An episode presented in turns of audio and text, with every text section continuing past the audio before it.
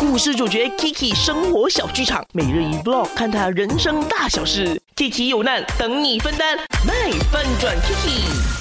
我是职场新人生活小白 Kiki。Kiki，我现在很生气，我们老板到底想怎么样？他竟然要求哦，每一个员工每一天从早上的九点上班，然后一直到要放工哦，做过所有的事情都要很 details 的把它给 list 出来，然后要我们的 group leader 准备每一个星期要三个小时的 online presentation，还要我们每一个员工每一天哦都要参与这个两个小时的 Zoom meeting。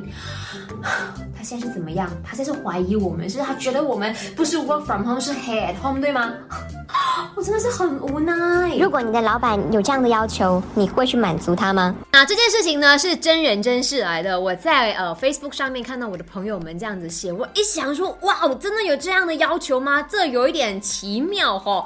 如果是你的话呢，有什么看法，或者你会如何应对？赶紧去到我的 IG A K I C H A N I S M E Aki Chan is me 来教一教这个 Kiki 还有 Maggie 啦。然后先看到说呢，哦 Fiona 她讲，我就是有这样的老板，救命啊！真的很烦。他说天天呢就是要三 WIP 进 group chat，真的很讨厌。你又不能够不配合哦。老板就是要员工呢打电话给他，跟他聊天，吹水呢已经是成了他的其中一个功夫。